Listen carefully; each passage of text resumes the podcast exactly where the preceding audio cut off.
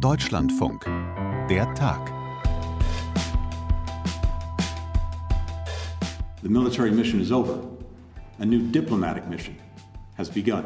Vom Ende eines Krieges spricht Anthony Blinken nicht. Nicht vom Rückzug, nicht von Niederlage nach 20 Jahren Krieg. Stattdessen erklärte der amerikanische Außenminister, die militärische Mission sei vorüber. Dafür hätte jetzt eine neue diplomatische Mission begonnen. Now, U.S. military flights have ended and our troops have departed Afghanistan. A new chapter of America's engagement with Afghanistan has begun. It's one in which we will lead with our diplomacy. Doch die US-Botschaft in Kabul wurde aufgegeben. Der letzte Soldat hat das Land verlassen. Und jetzt? Was wird aus dem Land, in dem jetzt wieder die Taliban das Sagen haben? In welche Zukunft schauen die Menschen darüber? Spreche ich mit Waslat Hasrat Nazimi, einer Kollegin mit Wurzeln in Afghanistan, die heute für die Deutsche Welle arbeitet. Und von unserem Korrespondenten Klaus Remmer erfahren wir, wie Außenminister Heiko Maas in den nächsten Wochen und Monaten dafür sorgen will, den vielen Zurückgelassenen in Afghanistan doch noch den Weg außer Landes möglich zu machen. Das ist der Tag hier im Deutschlandfunk, heute mit Jasper Barenberg. Durchwühlte Koffer im Terminal am Flughafen von Kabul, Kleidung und Dokumente verstreut auf dem Boden, Hubschrauber und Geländefahrzeuge der US-Militärs zurückgelassen und unbrauchbar gemacht. So schildert es eine Kollegin von AP heute und wie Taliban-Kämpfer dort jetzt triumphieren, nur Stunden nachdem die letzten US-Militärmaschinen abgehoben haben. Waslat Hasrat Nazimi ist als Kind mit ihren Eltern aus Afghanistan geflohen. Heute ist sie für die Deutsche Welle für die Berichterstattung aus und über Afghanistan verantwortlich. Wie erlebt sie den Abzug der letzten US-Soldaten, diesen letzten Akt im Drama der vergangenen Tage und Wochen? Ja, also der Abzug der internationalen Truppen endet eigentlich so, wie er begonnen hat. Das ist so ziemlich das ähm, Absurdeste an der ganzen Sache. Man ist ja an das Land gegangen, um die Taliban zu besiegen. Jetzt wissen wir, die Taliban sind wieder an der Macht. Man ist in das Land gegangen, um Demokratie und Rechtsstaatlichkeit einzuführen. Jetzt wissen wir, das alles hat nicht funktioniert. Und gleichzeitig haben sie diesen Abzug auch mit sehr viel Gewalt beendet. Wir haben ja auch schon einige Berichte darüber gehört, was am Flughafen passiert ist. Abgesehen davon, dass es einen Anschlag gab, dem, für den sich ähm, der IS, der sogenannte Islamische Staat Khorasan, verantwortlich äh, gezeigt hat. Abgesehen davon wissen wir ja auch, dass auch die amerikanischen Soldaten mit sehr viel Gewalt vorgegangen sind. Und dann natürlich auch dann der Drohnenangriff, bei dem äh, afghanische Zivilisten und sogar Kinder dabei umgekommen sind.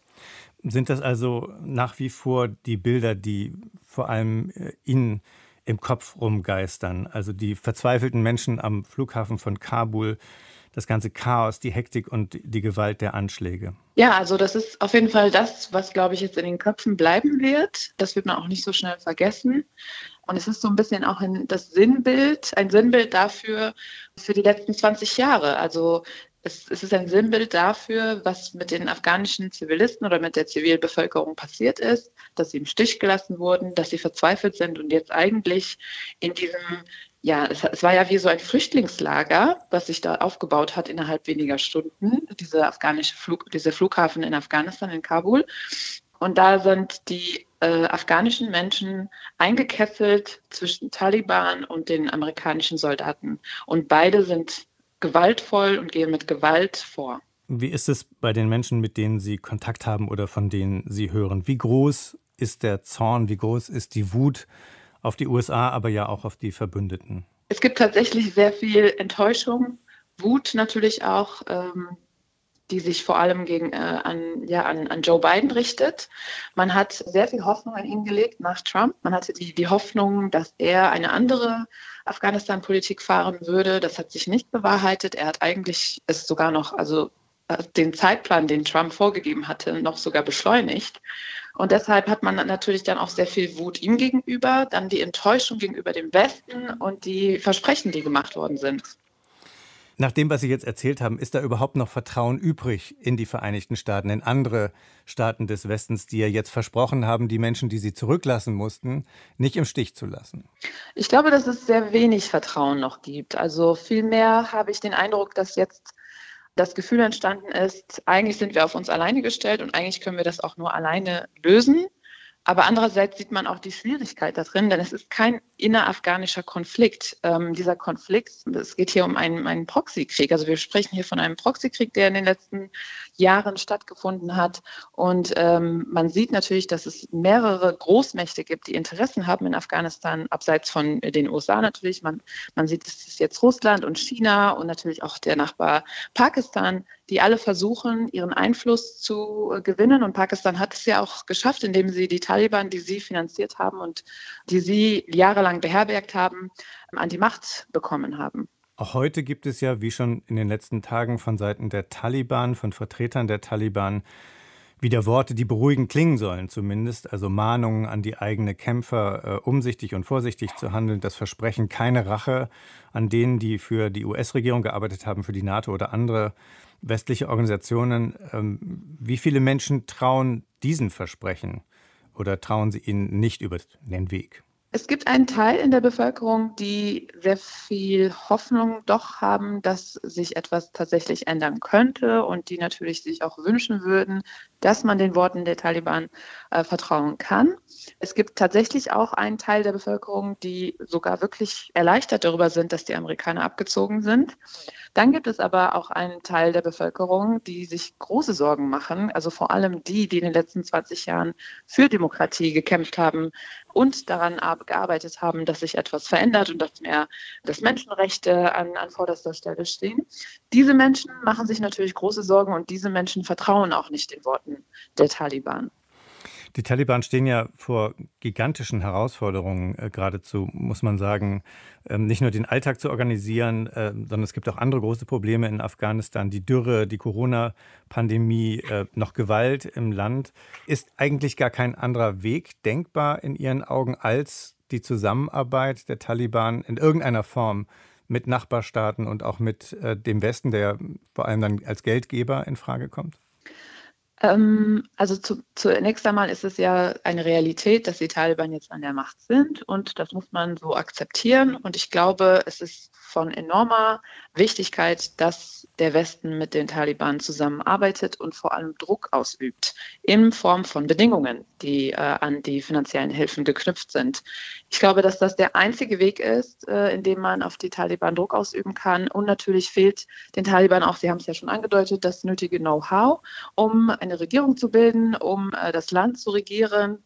Deshalb glaube ich, dass es ja, also es kann eigentlich keinen anderen Weg geben, außer dass die Taliban mit dem Westen zusammenarbeiten. Und sollte der Westen nicht mit den Taliban zusammenarbeiten, dann werden sie sich die Hilfe aus den anderen Ländern, äh, zum Beispiel China, holen. Und ähm, dann äh, fehlt dann natürlich dann auch dieser Einfluss, den man haben könnte. Mit anderen Worten sagen Sie, es gibt schon noch Einflussmöglichkeiten für den Westen, jetzt auch nachdem alle Soldaten abgezogen sind, nachdem alle Organisationen abgezogen sind. Ja, das glaube ich auf jeden Fall. Also ich glaube, das sieht man jetzt auch gerade an dem Beispiel des Kabuler Flughafens. Äh, die Taliban haben ja ähm, jetzt ausverhandelt mit den Kataris, dass die äh, zusammen mit den Taliban und eventuell auch mit der Türkei die Kontrolle des Flughafens übernehmen.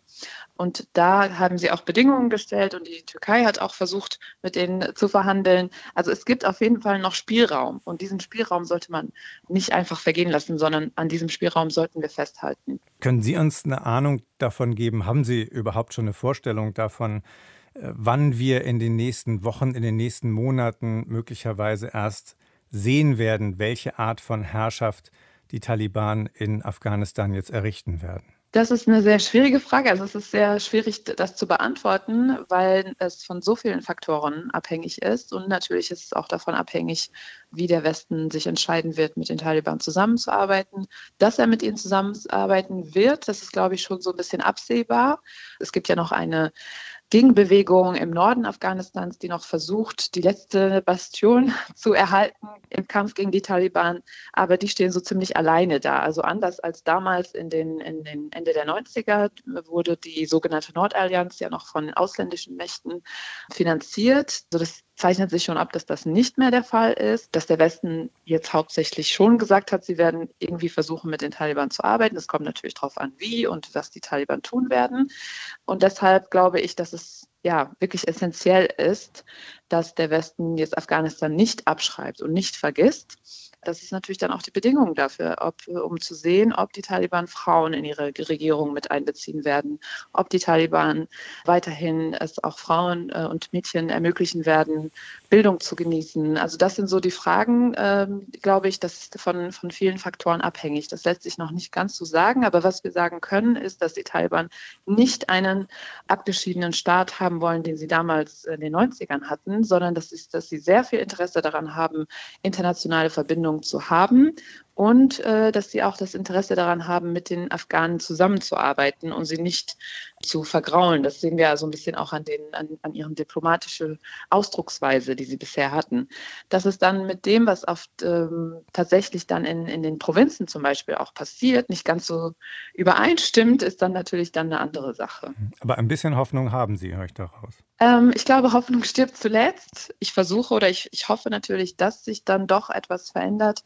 Und das, was wir hier machen können, das ist natürlich ähm, diesen Druck aufrechtzuerhalten. Und wir als JournalistInnen, was wir machen können, ist natürlich den, den Kampf mit dem, mit dem Stift weiterzuführen. Und das ist auch so ein bisschen meine Devise. Jasper, wir sind in Islamabad. Äh, wir sind kurz vor dem Abflug, vor dem Weiterflug nach Doha.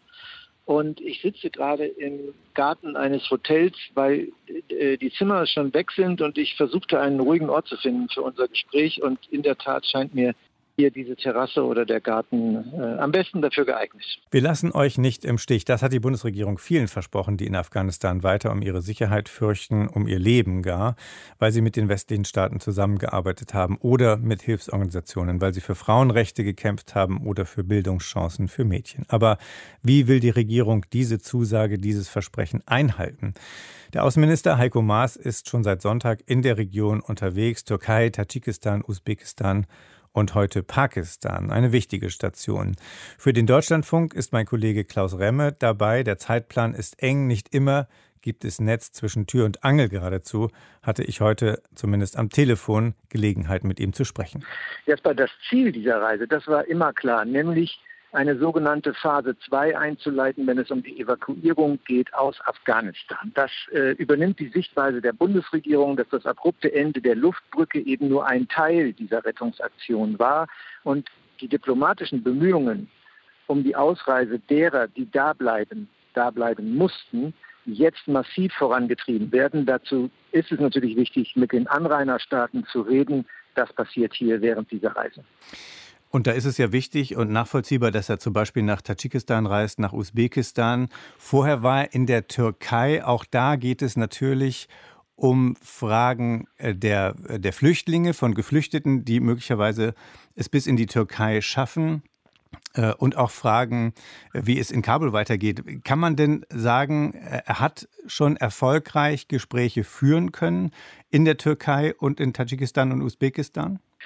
Ja, ich glaube schon. Ich meine, du hast völlig recht darauf hinzuweisen, dass zwei dieser fünf Stationen eben nicht Anrainerstaaten Afghanistans sind, nämlich die morgige Doha, die Hauptstadt von Katar, und äh, Antalya in der Türkei, wo er mit dem türkischen Amtskollegen zusammenkam. Das liegt einfach daran, dass diese konkrete Umsetzung der Evakuierung die eine Phase oder der eine Abschnitt der Gespräche ist.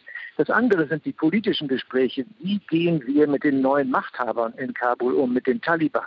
Und da bekommt Heiko Maas äh, durchaus unterschiedliche Perspektiven zu hören. Ich sage das, während ich hier noch in Islamabad bin. Äh, wir wissen, die Taliban wurden über Jahre, eigentlich seit ihrer Entstehung aus Pakistan heraus massiv gefördert und unterstützt. Das trifft dann natürlich einen anderen Ton, als wenn du mit, äh, in anderen Staaten mit Kritikern des Taliban-Regimes reden würdest.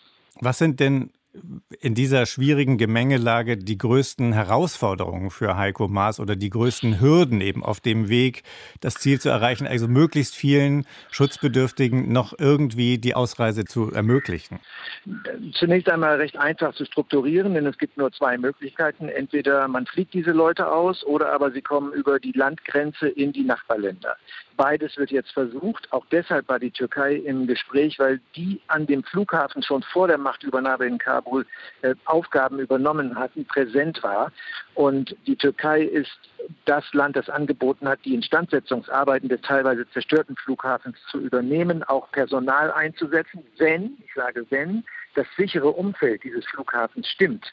Das muss mit den Taliban besprochen werden kommen wir vielleicht gleich noch drauf, denn hier werden sowieso viele Rechnungen ohne den Wirt gemacht, denn auch der Landweg, die sichere Passage, das sichere Geleit durch das gefährliche, unübersichtliche Afghanistan an die Grenze, egal wohin, muss in irgendeiner Weise vereinbart werden mit den neuen Machthabern. Wir wissen, dass diese den sogenannten Brain Drain fürchten, also die wollen nicht, dass äh, hochqualifizierte Kräfte das Land verlassen und äh, sie dann dastehen in einer Lage, in der sie ohnehin schon alle Hände voll zu tun haben, vielleicht sogar überfordert sind, Afghanistan zu regieren. Dann äh, sind wir ja auch schon bei dem Beispiel Pakistan, denn Pakistan hat ja unter anderem auch das Problem, dass dort jetzt schon sehr, sehr viele Geflüchtete aus Afghanistan jetzt schon da sind und für Pakistan gilt wahrscheinlich, was für andere Anrainerstaaten auch gilt, mehr Flüchtlinge, mehr Geflüchtete möchte man jetzt nicht unbedingt haben und trotzdem gibt es die Bereitschaft, den Deutschen zu helfen? Jasper, ich glaube, das war das Schlüsselerlebnis für Heiko Maas hier. Normalerweise ist es doch so, wenn ein deutscher Außenminister mit dieser Aufgabe konfrontiert wird und er hat mehrere hundert Millionen Euro Hilfszusagen, sagen wir mal, in der Hinterhand, dann lässt sich da Kooperation arrangieren. Das wird vielleicht auch so kommen, aber es geht ja zunächst einmal um eine relativ kleine Gruppe, für die Heiko Maas hier verhandelt, und zwar ausschließlich verhandelt. Es geht um etwa 40.000 bis 50.000 Menschen, äh, die bereits identifiziert sind, die das Land verlassen sollen, um nach Deutschland zu kommen, weil sie dort Aufnahmegarantien haben. Er musste feststellen, in Taschkent, in Dushanbe und jetzt auch hier in Islamabad, diese Nachbarländer scheuen Bilder von Menschen, die sich vor der Grenze sammeln, in Trauben, auf den Weg machen, äh, eine Art Push-Faktor verursachen, dass sie also sehen, da gibt es vielleicht eine Möglichkeit, das Land zu verlassen, vielleicht sogar nach Deutschland zu kommen. Diese Bilder will man um jeden Preis verhindern und ich glaube, dass die Vereinbarungen, die man trifft, sich so umsetzen lassen, dass sie unauffällig realisiert werden. Das heißt, dass Sammelpunkte äh, hinter den Kulissen vereinbart werden, dass das Ganze über die Zeitachse gestreckt wird, sodass sich dann nicht plötzlich tausend Leute auf einmal auf den Weg machen äh, und die, die Zeichen allzu deutlich sind. Das, glaube ich, ähm, muss man erwähnen, wenn man sich um die Umsetzung kümmert. Das Ganze wird ein wenig Zeit brauchen. Die Aufnahmegarantien sind da, Hilfszusagen jenseits der Grenze gibt es. Große Schwierigkeiten also auf dem Weg da voranzukommen auf dieser Reise. Nun ist äh, ja niemand so unter Druck äh, nach, der, nach den Evakuierungsmaßnahmen, dem Debakel und dem Chaos und der Gefahr in den vergangenen Tagen. Niemand so unter Druck wie Heiko Maas, der Außenminister. Ist ihm das auch anzuspüren, dass die Erwartungen groß sind, dass die Bundesregierung jetzt ihre Zusagen auch hält und dass er dafür vor allem verantwortlich gemacht wird? Ja, das ist schwierig. Ich meine, wir mitreisenden Journalisten wissen natürlich um seine Lage und, und schauen mit Argusaugen darauf, wie er sich verhält, ob wir da etwas merken in der Sprache, in der Anmutung, äh, ob er unwirsch wird, wenn er auf Fehler angesprochen wird. Er ist relativ unverändert, weil er sich einfach stets, glaube ich, als Typ gut unter Kontrolle hat. Da, da ist ansonsten nicht viel Regung und Emotion zu spüren, auch wenn es äh, außenpolitische Situationen gibt, die wirklich dringlich gewesen sind. Hier in Pakistan trifft er natürlich heute auf Gesprächspartner, die ihm sagen, Mensch, vertraut doch den Taliban setzt doch wieder Entwicklungszusammenarbeit in Gang. Dann laufen die Leute vielleicht gar nicht aus Afghanistan weg. Vielleicht können sogar die Helfer für die Entwicklungszusammenarbeit zurückkommen. Da wird ein, ein Bild gemalt, das in seiner Übertreibung vermutlich ebenso falsch ist äh, wie die Ängste vor den Taliban, wo jetzt schon verteufelt wird und man weiß, wie das alles wird mit den Taliban. Nein, ich glaube, man weiß noch nicht viel. Das wird Zeit brauchen. Heiko Maas hat darauf hingewiesen heute, dass die Regierungsvorstellung ein wichtiges Indiz ist, ob es wirklich um eine inklusive Regierung geht oder nicht. Daran wird man Dinge ablesen können, ob sie sich durchsetzen können jenseits von Kabul in den Provinzen. Da sind noch so viele Fragezeichen. Und deswegen erwähne ich das, weil die Frage steht ja, die du gestellt hast, die steht ja in dem Gesamtzusammenhang, wird Heiko Maas hier Erfolg haben oder wird er keinen Erfolg haben? Und das ist so viel schwieriger zu beurteilen als war die Luftbrücke erfolgreich oder nicht? Da gibt es eine Zahl, was weiß ich, 5500 Leute und dann gibt es Leute, die sagen, das ist ganz schön viel in der kurzen Zeit und dann gibt es Leute, die sagen, das ist ja lächerlich, da sind ja äh, ein Großteil da mussten zu Hause bleiben. Das kann ja kein Erfolg sein. Hier ist das diffiziler und ich glaube nicht, dass es zu einem einhelligen Echo kommen wird. Kurzum, Heiko Maas ist das äh, nicht anzumerken. Er glaubt, dass er jetzt im Mittelpunkt dieser diplomatischen Phase steht. Steht er ja auch als Außenminister. Und er hat immer wieder gesagt, mit Fehlern äh, beschäftige ich mich, äh, wenn, wenn die Zeit dafür reif ist. Und viel Zeit bleibt ja nicht mehr bis zum Ende der Legislaturperiode, bis zu den Bundestagswahlen. Du hast gesagt, dass ein, ein wichtiges Ziel dieser Reise auch ist, dass man äh, sich verständigt, auch in der Region über die Haltung, die man einnehmen will gegenüber den Taliban, den neuen Machthabern in Kabul. Und es gibt ja diese beiden Perspektiven oder diese beiden Argumente Abgrenzung, klare Abgrenzung auf der einen Seite und auf der anderen Seite die Überlegung, wo kann man zusammenarbeiten. Du hast jetzt unterschiedliche Einschätzungen geschildert, etwa die ausgesprochene in Islamabad in Pakistan. Zeichnet sich da denn schon so etwas ab wie eine gemeinsame Haltung, wie ein Konsens darüber, wie man jetzt umgehen will mit den neuen Machthabern in Kabul? Nein, ich glaube, die zeichnet sich noch nicht so recht ab, weil alle im Prinzip warten. Ähm, was sind Zusagen der Taliban wert? Etwa wenn es um diese Zusage von sicherem Geleit durchs Land geht. Das ist ja relativ schnell nachzuprüfen, ob das klappt oder nicht. Da werden die ersten Konvois entweder durchkommen und sie werden nicht durchkommen.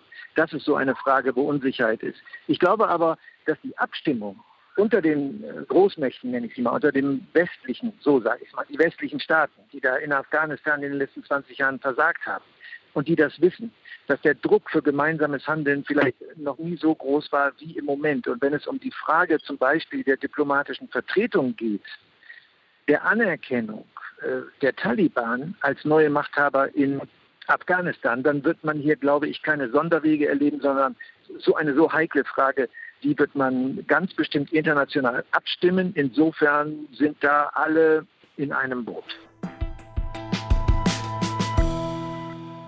Das war der Tag hier im Deutschlandfunk. Fast jedenfalls eine Sache will ich noch loswerden. Eine Empfehlung nämlich für eine tolle Kollegin und ein tolles Podcast-Projekt hier im Deutschlandfunk. Auf Heimatsuche. Ein Podcast von Deutschlandfunk. Heimat. Was bedeutet das für Sie? Was ist nun meine Heimat? Ich würde sagen, Deutschland ist dann meine Heimat. Wo du wohlfühlst. Keine Ahnung. Schwierige Frage, oder? Finde ich nämlich auch. Hey, ich bin Antran und in diesem Podcast gehe ich auf Heimatsuche. In jeder Folge treffe ich mich mit den unterschiedlichsten Menschen aus ganz Deutschland und erzähle ihre Geschichten über die Suche nach Heimat. Vielleicht braucht es mehr als ein, eine Generation. Und eins vorweg, diese Heimatsuche, die tut weh. Damals habe ich mhm. auch gesagt, ich will nie wieder nach Indien. Du weißt das.